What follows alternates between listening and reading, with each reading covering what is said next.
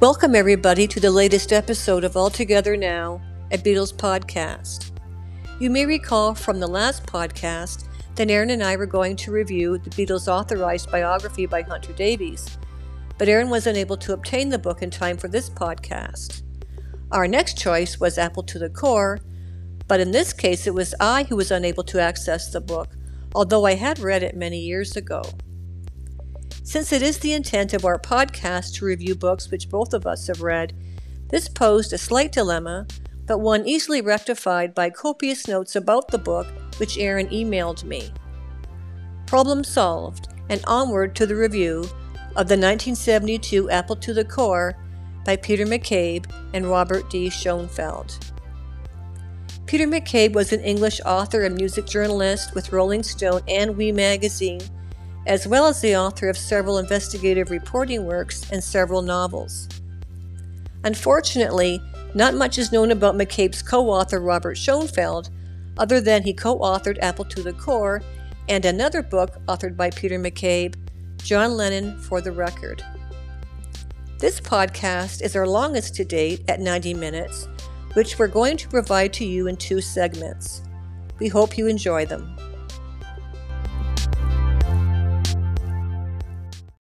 This was one that I, in particular, wanted to do really from the moment that Karen came up with the idea for this podcast. I think Apple to the Core is a critically important book in Beatles historiography, but one that, in part because it's been out of print for decades and is therefore somewhat difficult to access, I believe that its influence has somewhat flown under the radar, particularly in the present day. But having reread the book, I read it first for my own book and then a second time in preparation for this podcast. I came away even more convinced of the importance and the influence of this book. And that matters because if you look at books from the 70s, this is a book that is published in 72, as Karen mentioned, which means it's really only published four years after the authorized biography. Now, obviously, a great deal has changed in those four years, mm-hmm. but that means it's a very early book in the band's historiography.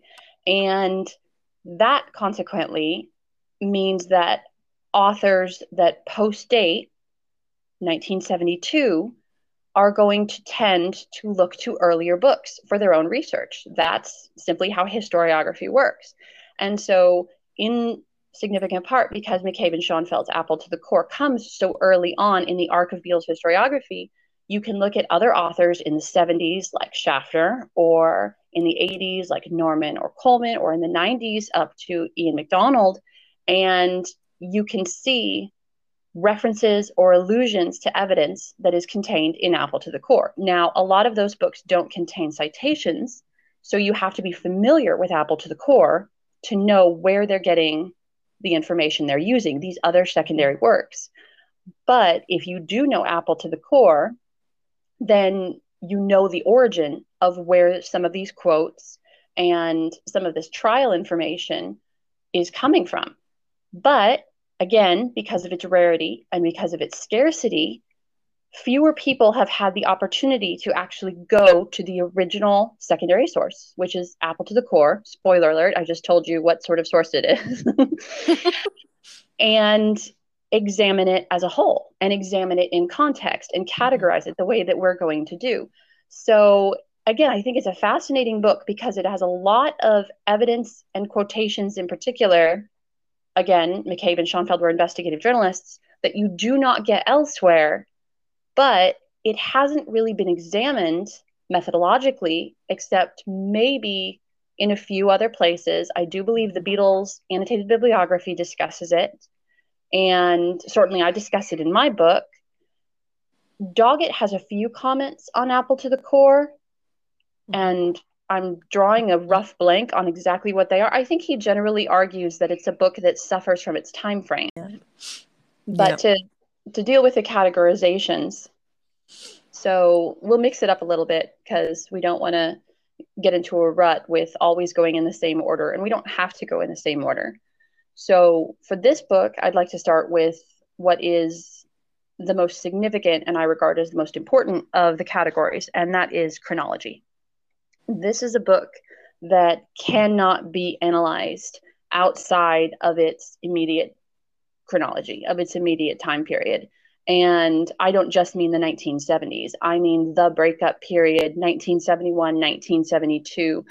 This is a book that you could conclude would draw significantly different interpretations and conclusions on key issues if it were published even a year and a half later because real life events are going to unfold within a year of the publication of this book that are going to significantly undermine some of the basic conclusions of its authors. Mm-hmm. So that's just one area where chronology is key. Uh, second, this is a book that is written, investigated, and published at the peak of the time period where we have a schism in popular culture and in politics as well between the counterculture and the establishment. And this is encompassing culture in the United States as well as significant aspects of culture and politics in England. And this is important because this is identified in the book as one of the key reasons that the band is splitting up. It is identified by Allen Klein repeatedly as the reason that they do not win the trial. And it also adds an element to the authorial interpretations and also to some of the statements that we get in this time period. Mm-hmm. Third, this is an area where, again, timing is crucial because this is coming in a time period where we have a very disproportionate of primary sources and interviews with one side of the split and significantly fewer interviews with the other side of the split. The ratio, as I understand it, is if you include John Lennon and Yoko Ono as well as Allen Klein, they have five interviews that they give for every one interview Paul McCartney gives in this same time period. And it appears to be that this was a deliberate choice by McCartney or that it was the result of the depression and the circumstances he found himself in following the Beatles breakup. But the reality is that you have a massive influx of information coming mm-hmm. from side A of the split and a very insignificant amount of information coming from the second side of the split. And because McCabe is doing these interviews in 1971, this is the time period where Paul is not generally giving interviews at all you have a very imbalanced book where you have interviews with John, Yoko, and Klein. You have conversations and really cameos from George Harrison and Ringo Starr. So that's one side of the split.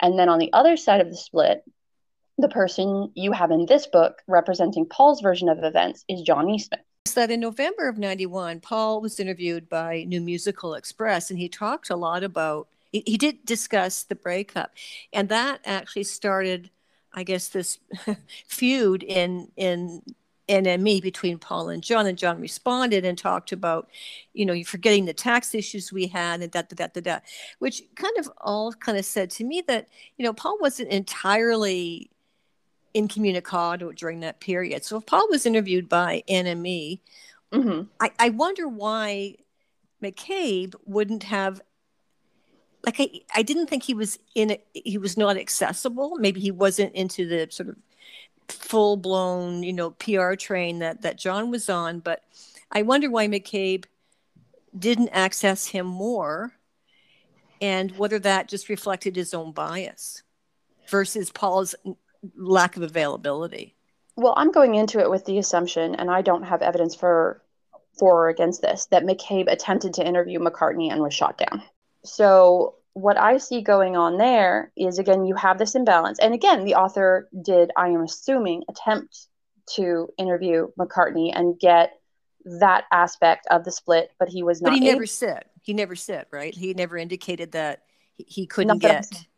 No, not not yeah. in the book. It may be in an interview that I have mm-hmm. forgotten or somewhere else, but I did not see mm-hmm. a reference to him reaching out to Paul McCartney in the book. Mm-hmm. You do have is John Eastman arguing Paul's version of the split in the book. And there are two issues with this. And the first is that Eastman because of when he enters the band story in 1968, can only address with any authority the business and legal disagreements. So, any of the personal disagreements regarding Paul in the studio or with John and George in areas that John Eastman was not privy to or did not witness, he doesn't really have the authority to counteract those. Mm-hmm. And the other issue is that one of the main arguments that Klein is making in this time period is that Paul is being misled and manipulated by the Eastmans. And he says it in a variety of ways, he says it in a variety of interviews. But one of the things he declares is that once Paul learned to think for himself, then he will be welcomed back to the rest of the Beatles, again, Klein claims, with open arms. But he has to break free of the Eastman's manipulation. So it's interesting to me that you have this claim repeatedly coming from Klein that Paul, in a way, is a sort of puppet whose strings are being controlled by the Eastmans, and we don't have Paul's actual voice in this book. Who do we have giving Paul's version of events? John yeah. Eastman. So it would implicitly seem to reinforce that argument that Klein is making that is the Eastman family who are really the power behind the throne and increasing the enmity of this feud. So, those are just a couple of the aspects of Eastman being chosen as Paul's representative to give interviews for this book. And in the conclusions of the author, he appears to regard the Eastmans as the instigators of the aggression between the Eastmans and Allen Klein. So it doesn't really appear to work out very well for John Eastman that he gave these interviews and presented Paul's version of events. Mm-hmm. And looking back over the arc of Beatles historiography, we do not have that many interviews with John Eastman on Paul McCartney and the Beatles split. I think we mm-hmm. have fewer than 10 total interviews, which is staggering considering the information he could tell us mm-hmm. and that he yeah. must be privy to. But he just does not give that many interviews. So, so Peter McCabe interviewed directly interviewed Klein. These are not secondhand interviews. He actually did interview him. These are direct quotes. Yes, from and, Allen Klein, and and direct he directly interviewed Eastman, and yet the fact that Eastman represented Paul is considered sort of a negative, but Klein representing himself and the other Beatles is not considered a negative. Like in other words, McCabe made an assumption about Klein or Eastman's um, representation here and cast it in a really nefarious way, but yet didn't do the same thing for Allen Klein. Well, McCabe, I want to be clear, didn't make that implication. Klein made that implication. And ah, I got you. Okay. Yes. He was just stating what Klein was suggesting. Yes. Okay. Yeah. Yes, it, it's a conclusion again that you can draw because of what Klein is saying. And you don't have John Eastman on the other side saying, well, mm. Klein is manipulating John Lennon. But you right. do have mm-hmm. Klein saying, once the Eastmans let go of Paul McCartney, once he learns to think for himself, once he breaks free of John and Lee Eastman as well as Linda Eastman, then a reunion might be possible. Mm-hmm. So, what were you going to say? Sorry, I, I, I'm trying not to ask you questions to make you jump around too much, but I just had a note here. Um, just to ask you if there's a bibliography at the end which included you know all the the interviews that he gave uh, or that he sought out that mccabe sought from the principals was there because we know from the book that there's klein and there's eastman but did he give a kind of complete list? No. Of no. No there there are no list of the people there is no list of the people he approached the people who rejected him the people who approved. There is right. no context really given regarding the date that the interviews are done. In mm. some areas, McCabe's methodology is decent to good. For example, when he takes material from something like the authorized biography, then he will have a footnote on the bottom mm. of the page saying this information came from the authorized biography oh, or a yeah. noise. Yeah. And even that in the early 1970s is impressive because so few authors did that up through even the end of the 1980s. Mm-hmm. and you do have some documentation towards the end of the book. But no, you don't have the dates the interviews are given. You don't have any of that material, which mm-hmm. is always helpful for the researcher and for the reader. Yeah. But, one more question. Sorry, one more question. Did he, did McCabe um, look into Klein's other um, clients? For example, did he did he interview Mick Jagger and the Stones to get a sense of Klein's feelings there? I'm he sorry. Did not, he did not have interviews with the Stones okay. in Apple to the Core. Okay.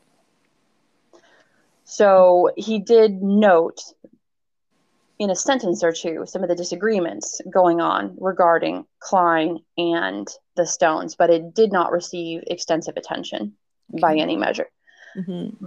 But one of the other areas with chronology is the reality that, again, these are interviews that are being given in 1971, which is the single most agenda driven year in Beatles historiography in terms of financial agendas, emotional agendas, reputational agendas, and political and legal agendas. The legal agenda, in particular, here is something that everyone needs to remember whenever they're reading quotes from 1970, 1971.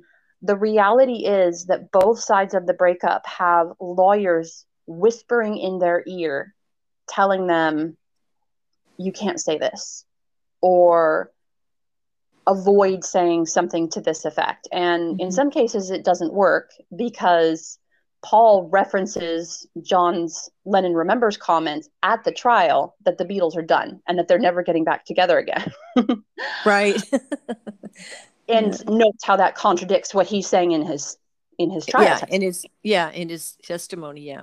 Right.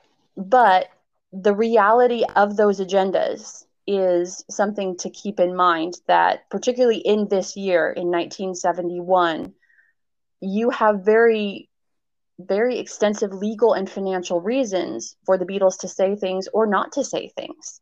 And that's why Klein's major argument that the main problem is not with Paul, it is with the Eastmans, is an interesting one because that buttresses what he says at the trial that the Beatles are not fundamentally broken. And if Paul would simply learn to think for himself, and this comes from the Vetter interview in November 1971, and extract himself from the Eastmans, then there is a possibility of reunion. And that's the message that is getting hammered home to an extent in 1971 and 1972. Mm-hmm. So, the other aspect of that when we're dealing with this chronology is also to remember that when we're dealing with the relationships among the four Beatles, and particularly John, George, and Ringo on one side of the split and Paul with the other, if you drew a line to represent the Beatles' relations among the four of them, then 1971 would absolutely be the lowest point of that line regarding the other three's relationship with Paul McCartney what you can't do as another secondary author or as a reader is take this sample of interviews from this brief, heavily agenda driven time period, again, the worst period of relations among the three of them with Paul, and then extrapolate that out among the entirety of their relationship. Yeah. Because we know, mm. we see in history, and all of us have experienced that relationships ebb and flow.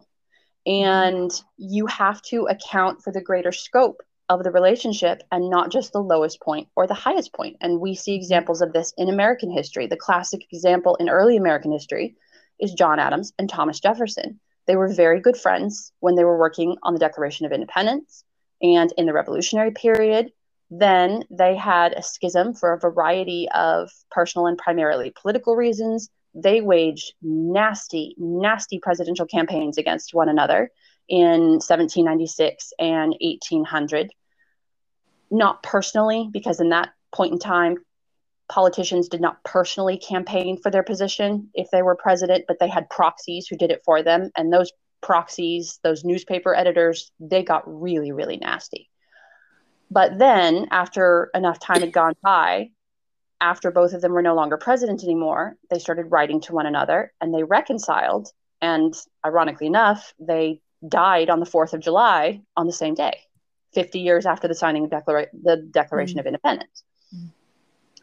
So you can't take one sliver of time of that relationship, the worst period or the best period, and then use it as the sample of this is representative of the entirety of their relationship. The same way you can't take 1971 and say this is representative of the entirety of Paul McCartney's relationships with the other three Beatles.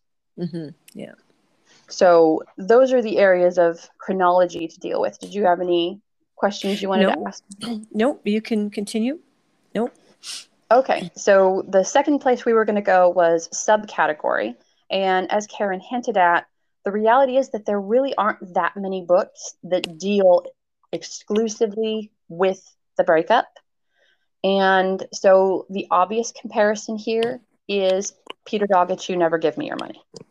And that is a book that is published in 2009. So obviously, that is a very significant chronological gap space of time between the publication of Apple to the Core in 72 and You Never Give Me Your Money in 2009.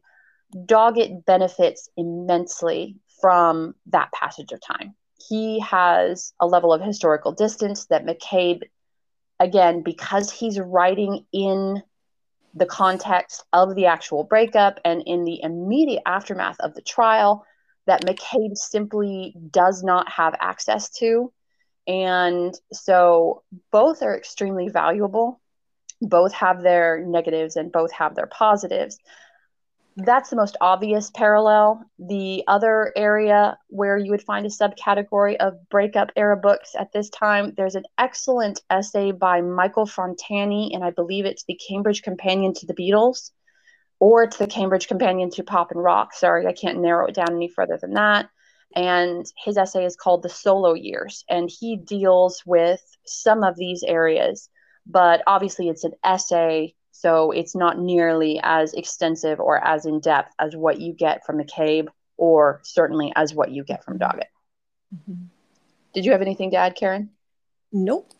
Okay. Nope. So, as I spoiled already, this is a secondary source and it is the work of an investigative journalist, which rather quickly becomes evident as you go through the book. This is a book that is very heavily reliant on interviews, as I mentioned before. Now, those interviews tend to be agenda driven, and part of the problem is some of them are unverifiable.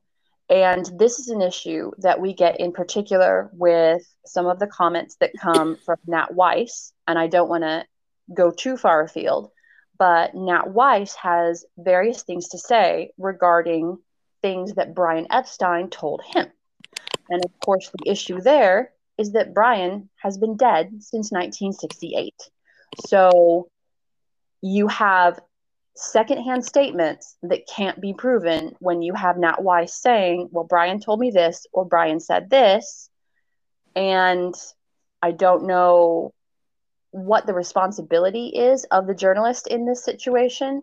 Weiss does not categorize the evidence he gets, he generally just offers it up to the reader and lets the reader accept it or reject it without specifying this is verified, this is not, this is hearsay, this is yeah. eyewitness testimony, yeah. all of those particular mm-hmm. elements. Mm-hmm. And that's one of the weaknesses of Apple to the core. So, those are the issues when you're dealing with source type and regarding narrative, this is absolutely a major contributor to the solidification of the Lennon Remembers narrative.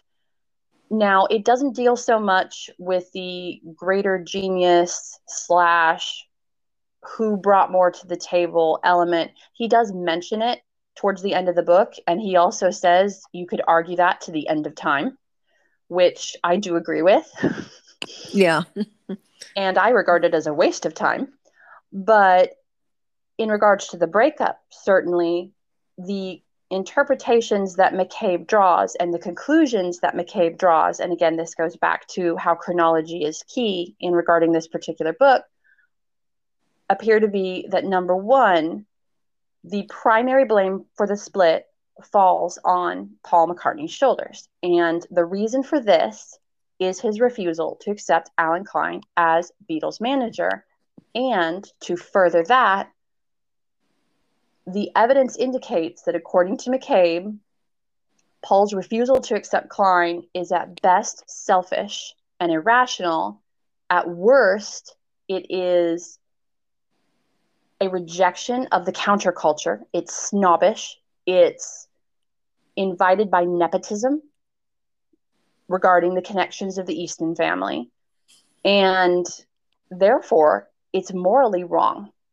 And that's certainly an underlying current of McCabe's work.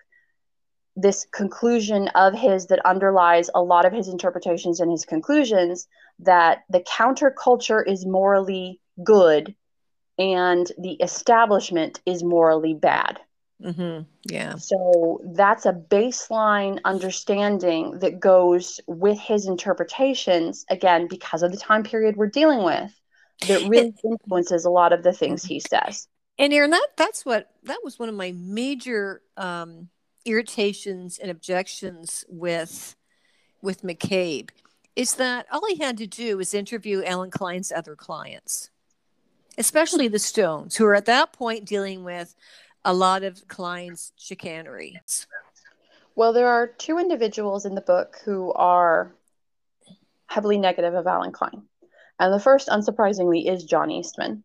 Mm-hmm. And it's interesting because Eastman states in at least two different places that he believes that Allen Klein does not regard him as intelligent. There's a quote towards the end of the book where Eastman is celebrating essentially having read the trial, saying Klein assumed I didn't have a brain in my head and that Paul was a chicken shit. Mm. And that is why Klein believed we would not go through with the trial.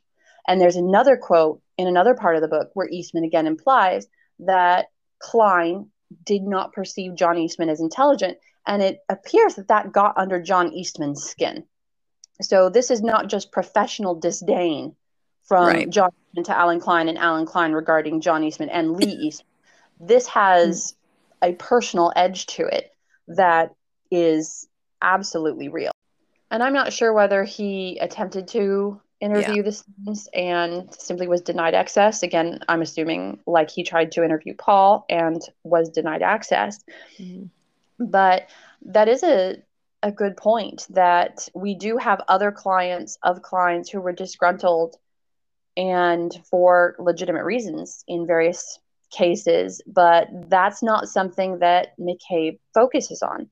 Mm-hmm. What you what you do have, again, to go back just a little bit regarding the Lennon Remembers narrative and how this is a book that advocates it. One of the other areas you see that in is in its assessment of Linda. Linda McCartney does not come off well in this book, which was pretty standard for that time period. Mm-hmm. You it's have sexist. Holy cow! There are various representations of her as a groupie. That is a term that is used groupie repeatedly. Mm-hmm. You have comments implying that she is a bad mother, that her daughter Heather had to take care of herself from an early mm-hmm. age. Mm-hmm. You have a number of friends of Linda's that she left behind in New York, including Lillian Roxon, who actually writes a blurb for the back of the book. Mm-hmm. And many of those individuals felt left behind. Mm-hmm. And there is an argument to be made, and I'm not implying that everything negative that is said about Linda or Paul by these individuals is illegitimate. I am saying that score settling does happen in history. Yeah. Mm-hmm. And the book that I talked about on the last podcast, Lincoln's Boys, talks about this very same issue regarding Abraham Lincoln, of all people. That mm-hmm. when the first biographies started to be written about Lincoln, and this is after his death, after he has been murdered. you had some biographers going back to Springfield, and there were some people in Springfield who believed that they had not received their due attention, or perhaps they had expected patronage appointments for their support of Lincoln. And the author of Lincoln's Boys argues there may have been some score settling going on with some of the comments they made mm-hmm. regarding mm-hmm. Lincoln to some of these early biographers. Mm-hmm. So we can't prove it because obviously you can't see inside someone's head. Mm-hmm. But the reality is that score settling does exist. And we know that mm-hmm. Linda's friends felt abandoned and neglected that she went to London and basically cut off correspondence with them. And so, my point with that, Erin, would be why does it matter? Why would McCabe spend one nanosecond looking at Linda, except for the fact that she's an Eastman? Again because of the implication that the Eastmans are controlling yeah. Paul. Are that to a certain it. extent he is a puppet of theirs, and he is absolutely making the wrong choices according to Klein, mm-hmm. but he is also being led down this path by the Eastmans mm-hmm. and by Linda. But mm-hmm. regarding the score settling, there are some areas where you can make a various obvious argument that information is being left out regarding because one of the comments that comes from McCabe is that according to all of the New York friends of Linda that he interviewed, they all agreed that she was not a good photographer. The problem with that line is that number one, as most people listening to this podcast will know, this was the woman who had the first Rolling Stone cover by a female photographer. And number two was the 1967 AP Female Photographer of the Year. And both of those facts are left out by McCabe. So you have the comments from the friends that Linda is not a good photographer, but you don't have actual factual evidence that is used to counteract that. Mm-hmm. So those are some pretty massive omissions regarding again, Linda as a photographer, Linda as a mother, mm-hmm. and various other issues going on. But absolutely, when it comes to the depiction of Linda, it is it is a Lennon Remembers narrative argument that you are mm-hmm. getting from McCabe. That concludes part one of our review of Apple to the Core by Peter McCabe and Robert Schoenfeld. In part two, we examine the events which lead up to Paul McCartney's court case and Judge Stamp's final decision.